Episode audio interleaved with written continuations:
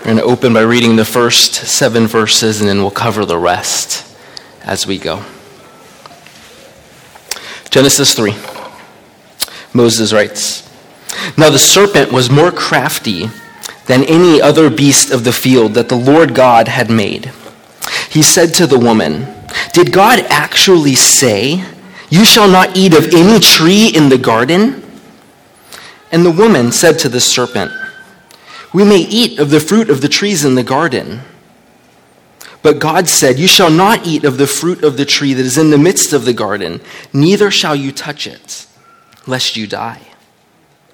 But the serpent said to the woman, 'You will not surely die, for God knows that when you eat of it, your eyes will be open, and you will be like God, knowing good and evil.'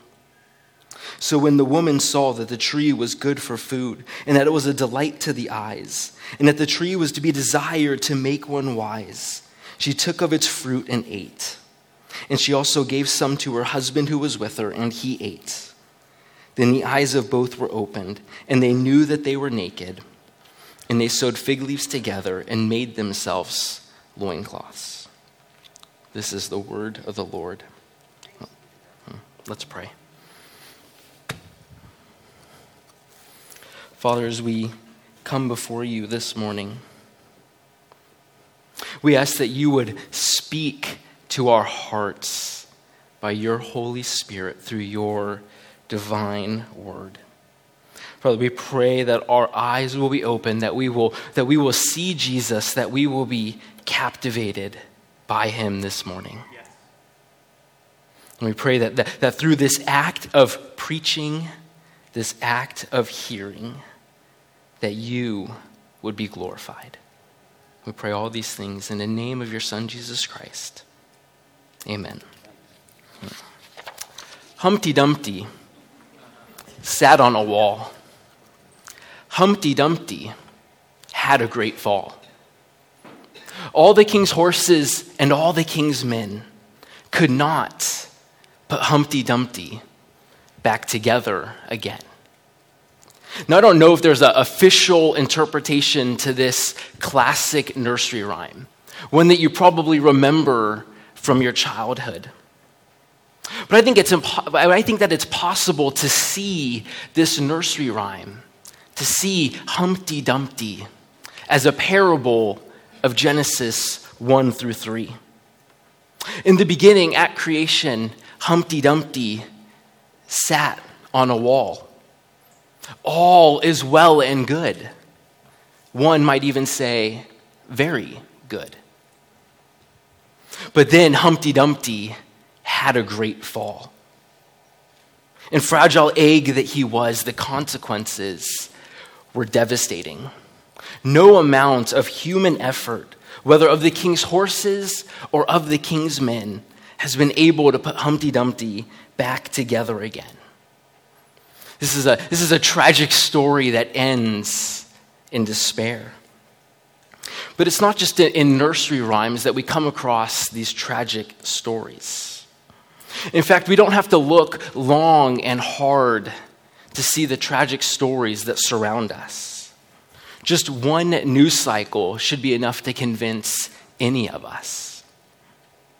Whether it be of another school, of another shooting, just think of the one that happened on this past week at the newsroom in Annapolis.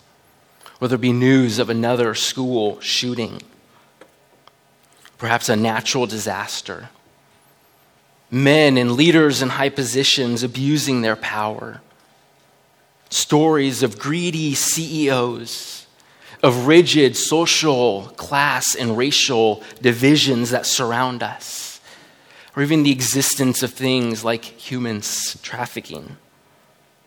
As we're faced with things like this, we're just we're left thinking that this isn't the way things are supposed to be. We're, we're surrounded by tragic stories, but it's not just it's not just something that's out there. So I think if we're honest with ourselves, as, as we look at our own lives, we can see that things aren't the way they're supposed to be.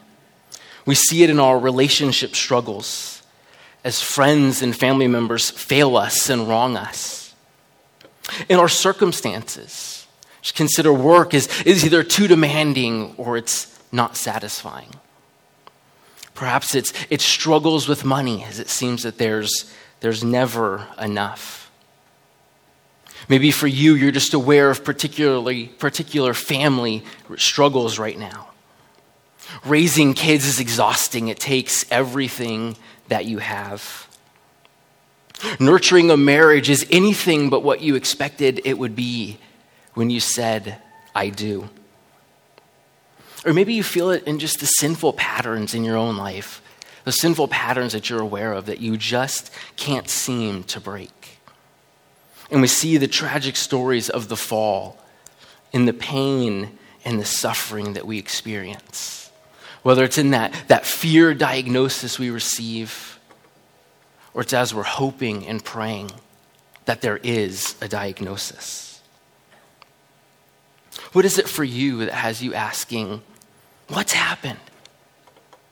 Why is everything so bent and broken? Why am, why am I so bent and broken? Church, there, there, there's no denying that we live in, in a confusing and a painful world. And we get confused about ourselves. We get confused about our, our situations, our circumstances. We just don't know, why is this happening? Why hasn't this stopped? But thankfully, we're, we're not left without an answer. As we come to Genesis three, we can make sense of it all. It doesn't answer every question that we might have. But Genesis three gives us three categories for us to think in to help us make sense of our lives, to help us make sense of the broken world that we live in. This morning, as we look at Genesis three, we're going to see these three categories. First, we see, as we, as we attempt to understand the realities all around us, we first see mankind's grievous fall in verses one through seven, as we read this morning. As the passage opens, we're introduced to a new character in God's story. Moses writes, "Now the serpent was more crafty than any other beast of the field that the Lord God had made." The serpent, whom, whom the New Testament identifies as Satan, he opens his mouth and he speaks. He says, "Did God actually say, you shall not eat of the tree of any tree in the garden?" And with these words, the first question ever asked, the serpent, Satan, issues a direct attack on God and his people as he questions God's word and as he questions God's goodness. You see what he's doing here? He asked just an absurd question. Did God really say that you can't eat of any tree in the garden? They didn't eat of any tree in the garden. They die. Certainly, God didn't say that. Satan knew that. But what he wanted to do was to, to place a little whisper in Eve's ear to get her thinking that God's commands are burdensome. God, God doesn't want what's best for me. And with this question, we see that he, he accomplishes his goal of getting Adam and Eve to question God's word and his goodness towards them. This is, this is so clear in Eve's reply in verses two and three.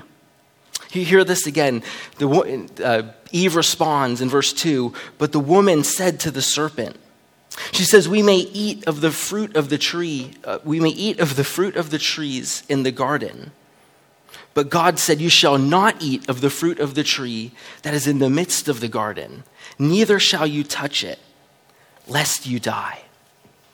Perhaps without even noticing it, Eve has distorted God's word as she minimizes his provision to them.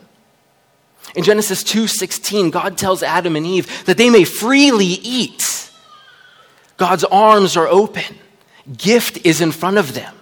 They may freely eat of any tree in the garden.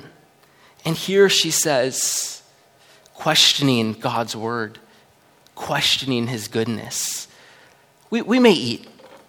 We, we may eat of the trees. This might not seem like a big deal to you. We may freely eat.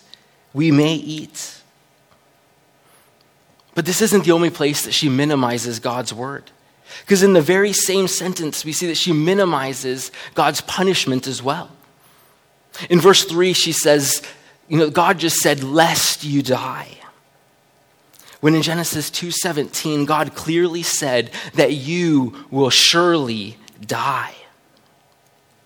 Now, th- these aren't outright contradictions, but these subtle diminishments of God's provision and punishment have set up what we see next. Having distorted God's word with his first question, the serpent goes in for the kill as he directly denies God's word. In verse four, he, he simply utters, you will not die. He, he's saying that what God has told you just isn't true. In fact, his command, his threat, it's really just an attempt to keep you from becoming like him.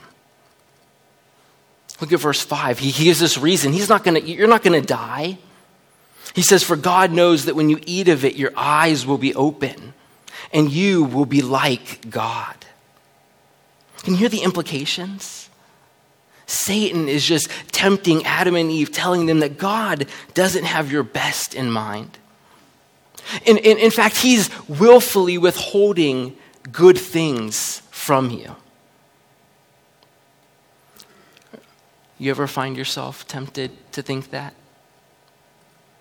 Your current circumstances, whether in family life, whether in the, the desires, the things that you want, the things you, you don't have. Do you ever just sit and question, does God really want what's best for me? Does God really have my best interest in mind? Or is he just, just withholding something from me? He's, he's not a good God. He is, he's withholding good things from me. Satan's convincing Adam and Eve that God doesn't really want what's best for them. And so he says, go ahead, take the fruit. Take the fruit and you can have your best life now, because that is found apart from God. It's found apart from his word. And we all know what happens next, right? They believe the lie. They're, they're completely convinced that the God who created them and gave them everything as gift was withholding something good from them. And so they disobey God's word, thinking not only is there going to be no consequences, but things are actually going to be better for them.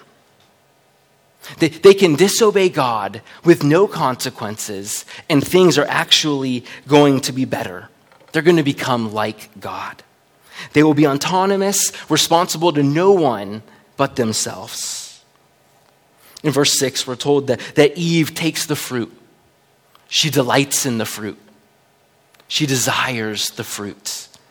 And finally, she takes and eats the fruit together with Adam, who was with her.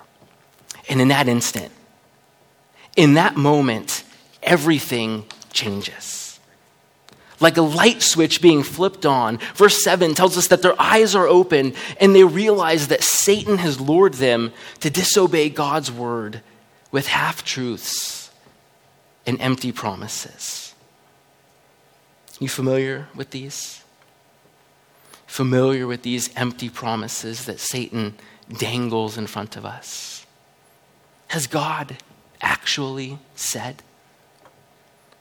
Does God really have your best interest in mind? Because I really think that, that this thing over here, that, that's what's really going to be good for you. Or that thing over there, that's what's going to be good for you. And we so easily believe the lie. We so easily just believe the empty promises. What Adam and Eve thought would bring slavery, would bring freedom, brought them slavery. What they hoped would bring ultimate satisfaction brought them shame. And the scene closes with the man and the woman feebly attempting to cover themselves, to cover their shame with fig leaves. In just a moment, we're going to look at the effects of the fall. But before we move on, I want to ask you, where, where might you be tempted to question God's word today? What, what area of your life has you wondering whether God really knows best? And I ask this because Satan's tactics haven't changed. He has the same M O today that he had in the garden.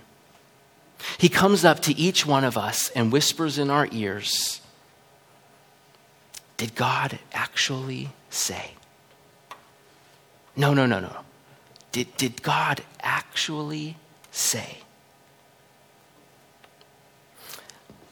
Satan wants us to believe that God's word is burdensome, that, that it's archaic, that it's oppressive. Maybe you're here and you're a youth and you just, you look at some of the things that God's word says and you just says, that's no fun. There's, there's just no fun there. That's what Satan wants us to think. That's what Satan wants us to question. Because as we begin to question his word, Satan knows that we'll inevitably question his character. We'll question his goodness. All of our sin starts with doubt. We think to ourselves, God, God's commands aren't really for my good. He, he just doesn't want me to be happy. He doesn't want me to be who I really am. If you're, if you're here this morning and you can, you can relate with that battle going on in your heart, just caution you, let, let the story of Adam and Eve, let Genesis three serve as a yellow caution sign for you. Especially when, especially when it seems like when it seems like things will be so much better for you if you just disobey God's word. Because as we see so clearly in Genesis three, the temptation to disobey God's word, to, the desire to want to become our own God, to think that we know better, it's simply a mirage. It seems real and alluring at the time, perhaps like a, like a well of water to a, to a parched desert traveler. But it ends up being just, a, just an image of our own desires that leaves us even more thirsty. So rather than doubt or disregard God's word, believe that God is for you. And from that, and from that, let us respond with obedience. Because Adam and Eve thought that by eating the fruit, they could become like God. But the reality is, is that it left them less than human. Humpty Dumpty had a great fall. As we look at the world around us, we, we, we can make sense of the world around us only by, by looking at this story. It's this story that helps us make sense of the world because it's this story that shows us what the real problem is. The real problem was disobeying God's good commands. As the story continues, we see sin's painful but just consequences. What's interesting about these consequences, about these, these punishments, or at least I found it interesting, is that, that they're directly related to something we've, we've already seen in Genesis. As you might remember back in, in May when we looked at Genesis one, when we looked at what it means to be created in the image of God, as we looked at the text, we saw that, that at a minimum, it meant that we were created for a relationship with God, for relationships with others, and for a relationship with creation. And here in Genesis three, as we look at the tragic and the painful consequences of the fall, we see that they're aimed at each of these relationships. Which is why earlier I said that Adam and Eve became less than human. Because, because the, the fall of the image, because in the fall, the image of God was distorted in them. It was distorted in all of us. It leaves us less than we were created to be. Let's look at each of these separations in turn. The, the first consequence of the fall is that it brought separation from God. Look with me at the heartbreaking experience that we see unfold shortly after they eat from the tree. In verse eight, we read, "And they heard the sound of the Lord God walking in the garden in the cool of the day. And the man and his wife hid themselves from the presence of the Lord God among them, among the trees of the garden. But the Lord God called to the man and said to him, 'Where are you?' And he said, 'I heard the sound of you in the garden, and I was afraid because I was naked, and I hid myself.'"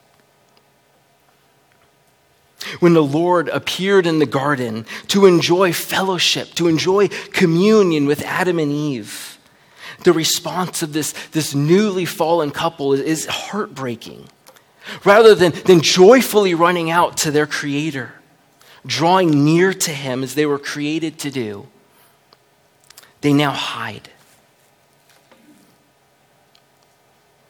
They hide ashamed of who they are and what they've become. The, the very purpose for which God created Adam and Eve, to be in relationship with God, to enjoy communion with Him, has been ruined. Sin broke the relationship of intimacy that they had previously shared. As we read in verse nine, we see what the, the direct result was. We see that it was fear. It was fear that moved them to run and hide. Because of their shame and their guilt, Adam and Eve now perceive their loving Creator as a threat to their lives. And so out of fear, they, they run and they hide from Him. This is a, this is a saddening but clear display of their separation from God. You see, they no longer experience the communion and the intimacy with Him that they were created to enjoy. And as the chapter comes to a close, we see that as bad as that was, it wasn't the worst of it. But because of their sin in verses twenty-two to twenty-four, we see that God removes them from His presence as He sends them east of Eden. Created to be in relationship with God, to created to be in His very presence, Adam and Eve are now separated from God. They are removed from His presence as they are sent out east of Eden. So how is this supposed to help us understand the world around us? I think that the, this passage can help us by showing us that the pain and the brokenness all around us is a direct result of the fall and sin's entrance into the world. That, that's important that we get. All of the problems around us, the brokenness inside of us, the brokenness around us is a direct result of the fall. Our problem isn't primarily structural or institutional. It's not political. It's not social. As we look at the, the brokenness around us, it's, it's not the result of the breakdown of the family, of racial or social inequality. It's not a, a lack of education or people's access to, to wealth or resources. Now, all of that's not to say that those things aren't important. Christians should be able to speak responsibly and biblically to all of those issues. But Genesis three shows us that the fundamental problem, it's not out there, but it's in here. As someone has said, the heart of the human problem is the problem of the human heart. We are separated from God. We are alienated from God. And that's what the problem is. That is the, the root of all of the brokenness we see around us. Humpty Dumpty had a great fall. The first painful but just consequence of the fall was our separation from God. But sin doesn't stop there. Like acid rain, sin affects everything it touches, including our relationships with each other. We see this immediately after God asks Adam, "Have you eaten of the tree? Who told you you were naked?" What does he do? He blames God and Eve in one sentence. That, that takes some skill right there. But this separation from each other is seen most clearly in verse sixteen, when God issues his pronouncement, his judgment on Eve. Before we read this, I just want you to notice how sin will affect every single relationship that she has, especially the ones that she holds most dear. In verse sixteen, God says to the woman, he says, "I will surely multiply your pain in childbearing. In pain you shall bring forth children. Your desire shall be contrary to your husband, but he shall rule over you." Did you catch those relationships? For Eve, both her children and her husband would be sources of pain and conflict rather than pure enjoyment and peace. In childbirth, what should have been a beautiful and worry-free experience is now tainted with sin. The entire process from, from conception to birth is filled with physical and emotional pain. So we just look around us, we see the, the, the problems of infertility, miscarriages, birth defects, high-risk pregnancies, postpartum depression. All of these consequences of the fall, as, as we see all of those things, we should be screaming out, this isn't the way it's meant to be. But because of sin, because of brokenness, sin has affected every relationship. But it didn't just affect Eve's relationship with her children. It, it affected her relationship with her husband, with Adam. As Tab helpfully showed us a few weeks ago from this very same verse, that sin has affected marriage in at least two ways. We see that Eve's desire will be against Adam. It will be against his leadership. And for Adam, we see that Adam will rule over Eve by force, by strength. Both of these being perversions of God's intended desire for them. Genesis three shows us that even marriage, the closest, most intimate relationship that many people will ever have, is not immune from the effects of sin. Too often, too often they are greater, too often we see sin's results greater in that relationship. And it's not meant to be that way. And as we continue reading in Genesis four, as we're going to see next week, we see that really every relationship is affected by the fall. The sibling relationship is affected as, as Cain kills Abel. Sorry if I stole your thunder. Sin brings our effect not only on our siblings, but also on our friendships and our neighbors. We see this as Lamech, as he, as he brags to his wives, yes, his wives, that he's killed a young man for wounding him. And as the story continues, as the chapters go on, we're left with no doubt in our mind that sin has affected every single human relationship. There's no exception.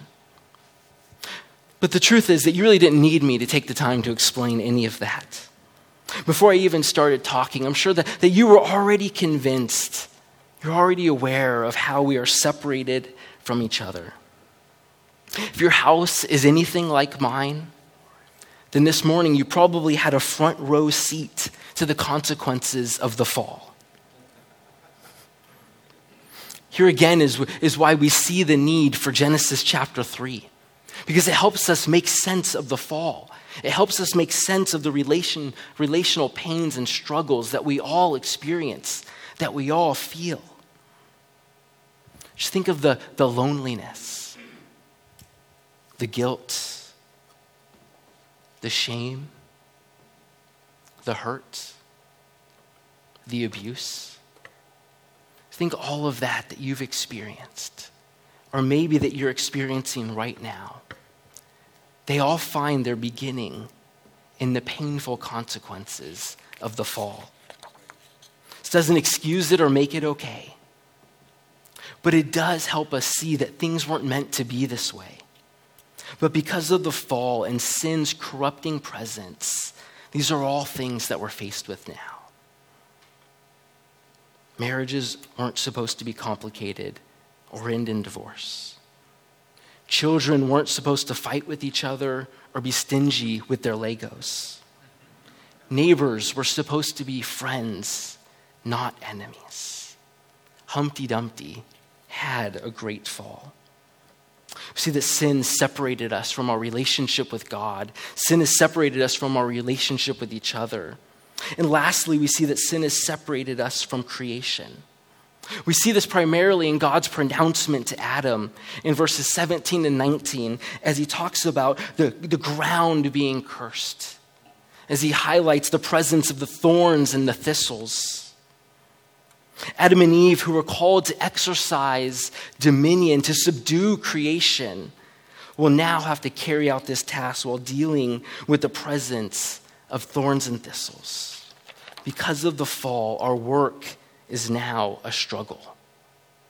God tells us by the sweat of our brow, we will eat bread. We'll struggle to find meaning and purpose in our work. And not only that, but because of the fall, we see that creation itself has been cursed. As we live in the world that is plagued by natural disasters, as Romans eight says, the creation has been subjected to futility. Just think of the, the destructive volcano eruptions in Hawaii, the earthquakes in Mexico City, the hurricanes and the flooding in Puerto Rico, in Houston, and the Gulf Coast. These were just the ones I could remember from the fast, past few months. Because of sin, we now live every day in a creation that has been subjected to futility. Genesis three paints a very clear picture of the painful but just consequences of the fall. Sin has affected everything. As we look around, as we see the brokenness around us, God tells us why.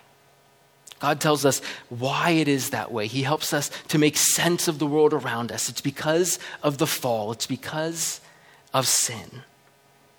It's affected everything. Up to this point, if we if we stopped right here, Genesis three would be a lot like Humpty Dumpty. A nursery rhyme ending in despair as there's no solution for his brokenness. Remember, all the king's horses, all the king's men could not put Humpty Dumpty back together again. But by God's grace, this isn't the end of our story. Because lastly, we see God's hope-giving solution in Genesis three fifteen.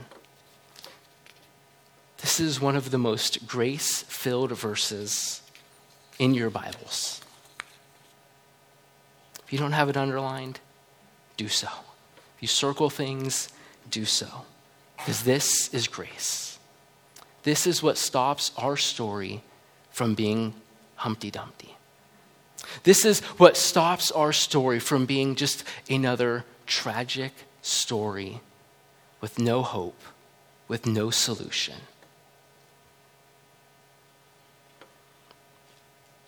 In verse fifteen, God speaking his curse to the serpent, he says, "I will put enmity between you and the woman, and between your offspring and her offspring. He shall bruise your head, and you shall bruise his heel." As God is uttering these words, you can almost see the look on Adam and Eve's face changed. Both excited yet confused. Excited because the promise of a child. Confused because they were convinced that they would die. Remember, God hasn't turned to Eve yet and told her she's going to experience pain in childbearing. Adam doesn't know his work will be filled with labor and toil. For all they know, as soon as God is done cursing the serpent, he will turn to them in judgment, and they will be goners. So as they hear these words, they're filled with hope. They're not actually going to physically die at that moment. But this text doesn't just, just leave us with the promise of a child. But did you catch what God said about this son, this offspring of the woman? This seed of the woman, as, as theologians are, are apt to call it, the seed of the woman, he's going to deal the death blow to the snake as it crushes his head. We see that this doesn't come without a cost, though, because as we see, the serpent, Satan, will also deal a blow, although not a fatal wound. The snake will bruise his heel. Many commentators have looked at this verse and they've called it the Proto-Euangelion, the first gospel. Because as you, because as you might have guessed by now, we know who the true seed of the woman is. While Eve is first hopeful that Cain is going to fill this role, Cain will be the offspring who will crush the serpent's head. So we're going to see next week, things don't go as planned. As the story continues, we see that Seth is not the appointed one. And while later Lamech is hopeful that Noah will finally crush the head of the serpent, bringing, bringing rest to creation, he falls in the garden just like Adam. But God is faithful and he keeps his promises. Through his covenants with Abraham, with the nation of Israel, with the King David, he continues to keep his promise, to keep this hope and this longing for the seed of the woman, the promised son, the one who will defeat Satan and make everything sad come untrue. And as we turn to the New Testament, we see that all spotlights go center stage as we see Jesus, the Christ. Every New Testament author goes to great lengths to make the connection between Christ and Adam. In First Corinthians fifteen, we see that Paul just comes right out and says that Christ is the last Adam. But in every story, especially the Gospels, we see that the four authors are, are consistently telling the same story, that Jesus is the second Adam. He is the one who will come to do what the first Adam failed to do. We see this clearly paralleled in Jesus' own temptations in Matthew four and in Luke four. While Satan and the serpent was able to cause Adam to doubt God's goodness, to disobey his word, we see that Jesus perfectly obeyed, resisting Satan's temptation, driving him from his presence, as Adam should have done in the garden. And because Jesus lived a perfect life, obeying in our place, through his death on the cross, he's providing salvation for all who believe. In this fallen world, we have hope. Satan bruised Christ's heel, but Jesus crushed his head. It's why we must look to Christ. It's why we must trust in him alone. Because as we look at the problems around us, as we look at the problems in us, we can't solve them on our own. We can't fix them on our own. Just like all the king's horses and all the king's men couldn't put Humpty Dumpty back together again, you and I cannot pick up the shattered pieces of our lives and put them back together again. We can't restore our relationship with God, with each other, or with creation on our own.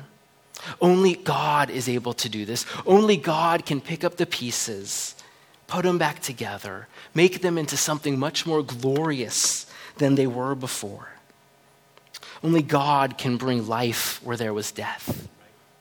Only God can bring healing and reconciliation where there was hurting and where there was pain. And only God can pick up the pieces of our broken lives, of our broken hearts, and bring salvation, to bring wholeness.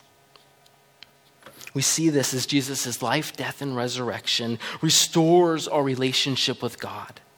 What sin had separated, Jesus puts back together. For those who are in Christ, we are, we are filled with the Holy Spirit. As a church, we are the, the temple of God. We had been expelled from God's presence east of Eden, and now we enjoy God's presence with us right now because of what Jesus has done. Hebrews four tells us that we can boldly approach God. We no longer need to, to hide in shame, to hide in guilt or fear, But because of what Christ has done, we can boldly come before God.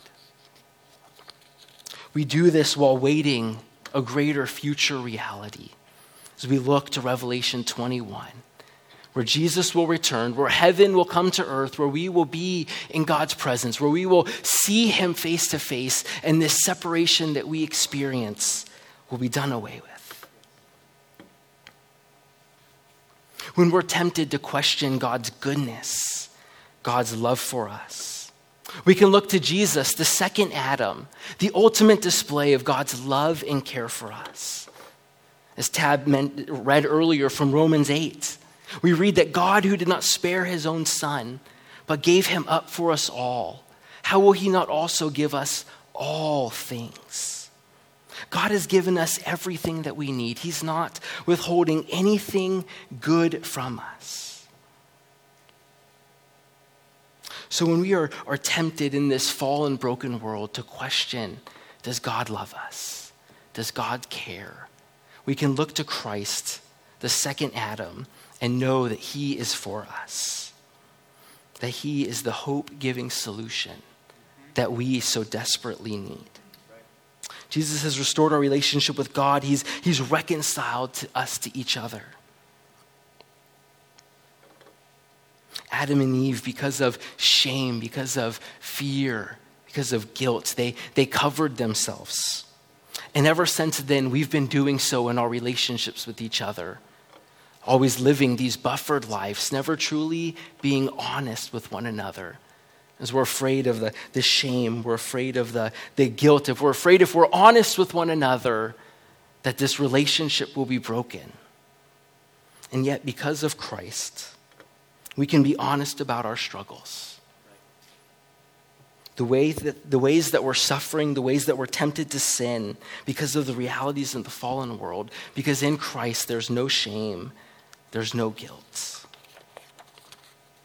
In Christ, the seed of the woman, we have God's hopeful solution for our problem. As we look at the world around us, as we look at the world in us, Genesis three helps us see, helps us know why things are the way they are. They're because of the fall, because of sin's brokenness in the world. But by God's grace, we're not left there.